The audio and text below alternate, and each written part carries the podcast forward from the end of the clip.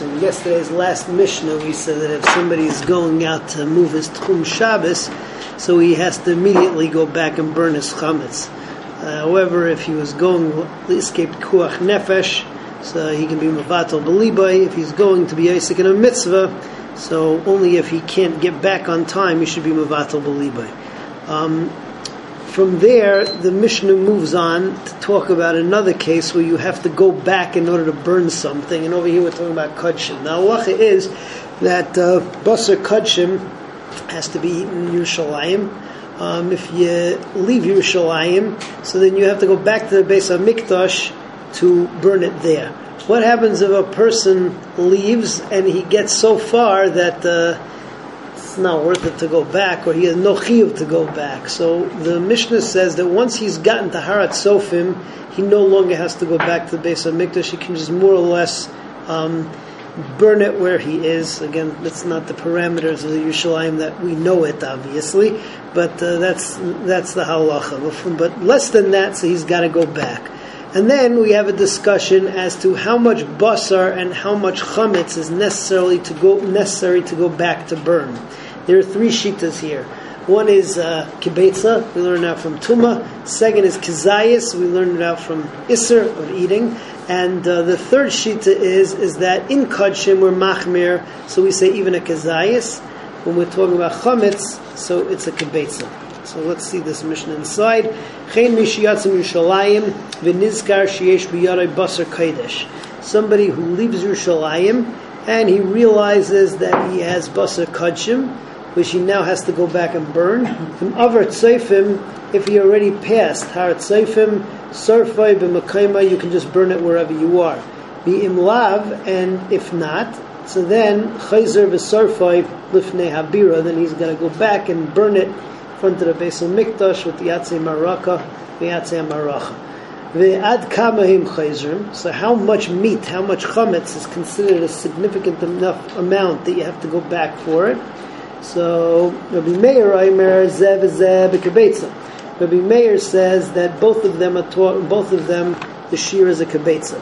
Rabbi Yehuda Aimer Rabbi Yehuda says zev zev bekazayis. Both of them the shir is a kazayis. The Chachamim Maimrim and the Chachamim say Basar Kaidesh Bekazayis. At Basar Kaidesh you have to go back to Zayis, else the Chumrah of Kadshim. And Chametz Bekabetza you have to go back to burn the Kabetza. Moving on to Perak Dalid, Mishnah Aleph. This should be a Mishnah which is uh, familiar to all of you from Chulin. Mishnah of Makam Shinagu. There were two minhagim, again minhagim not dinim, Erev Pesach about doing malachas. Uh, one one minig was is that from the beginning of the day people wouldn't do malacha.